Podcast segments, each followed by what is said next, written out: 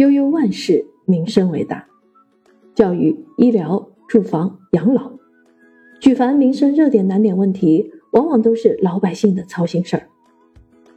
回首七十多年壮丽征程，老百姓的生活发生了翻天覆地的变化。衣着从黑蓝灰到个性化，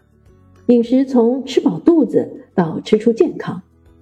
居住从狭窄蜗居到优质社区，出行从行路难到四通八达。湖南人民出版社出版的《小日子大时代》，生动呈现了中国万千小家庭的小康生活印记。通过这本书，您将对中国民生发展有更清晰的认识。和更深层次的理解。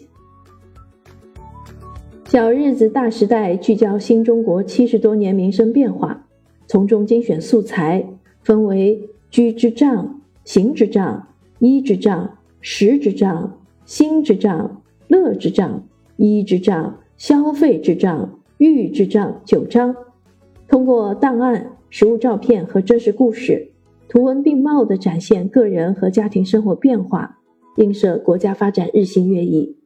以百姓小日子反映时代大变化，见证中国民生发展进程和全面小康建设之路。现在越来越多的人喜欢记手账，而本书的主人公骆宗明在六十多年前就开始记录了，并且这个习惯一直保持到了现在，这在全中国都是很少见的。在骆宗明的家里，一个不大的书架上，整齐地摆放着老人一笔一画整理出来的三十九卷、十四大类、三百八十八本家庭档案。家庭档案里面有个人生活的点滴，有家庭生活的侧影，有地域历史的追溯，有家教家风的传承。从工作第一个月二十六块五的工资。到如今每个月五千五百二十九点五四元的退休金，从二十世纪五六十年代至今的每项重要家庭收支，到五次建房、四次搬家的历程，从飞鸽自行车到家庭小轿车，个人和家庭的档案看似琐碎，却是我们了解一个时代最好的注脚。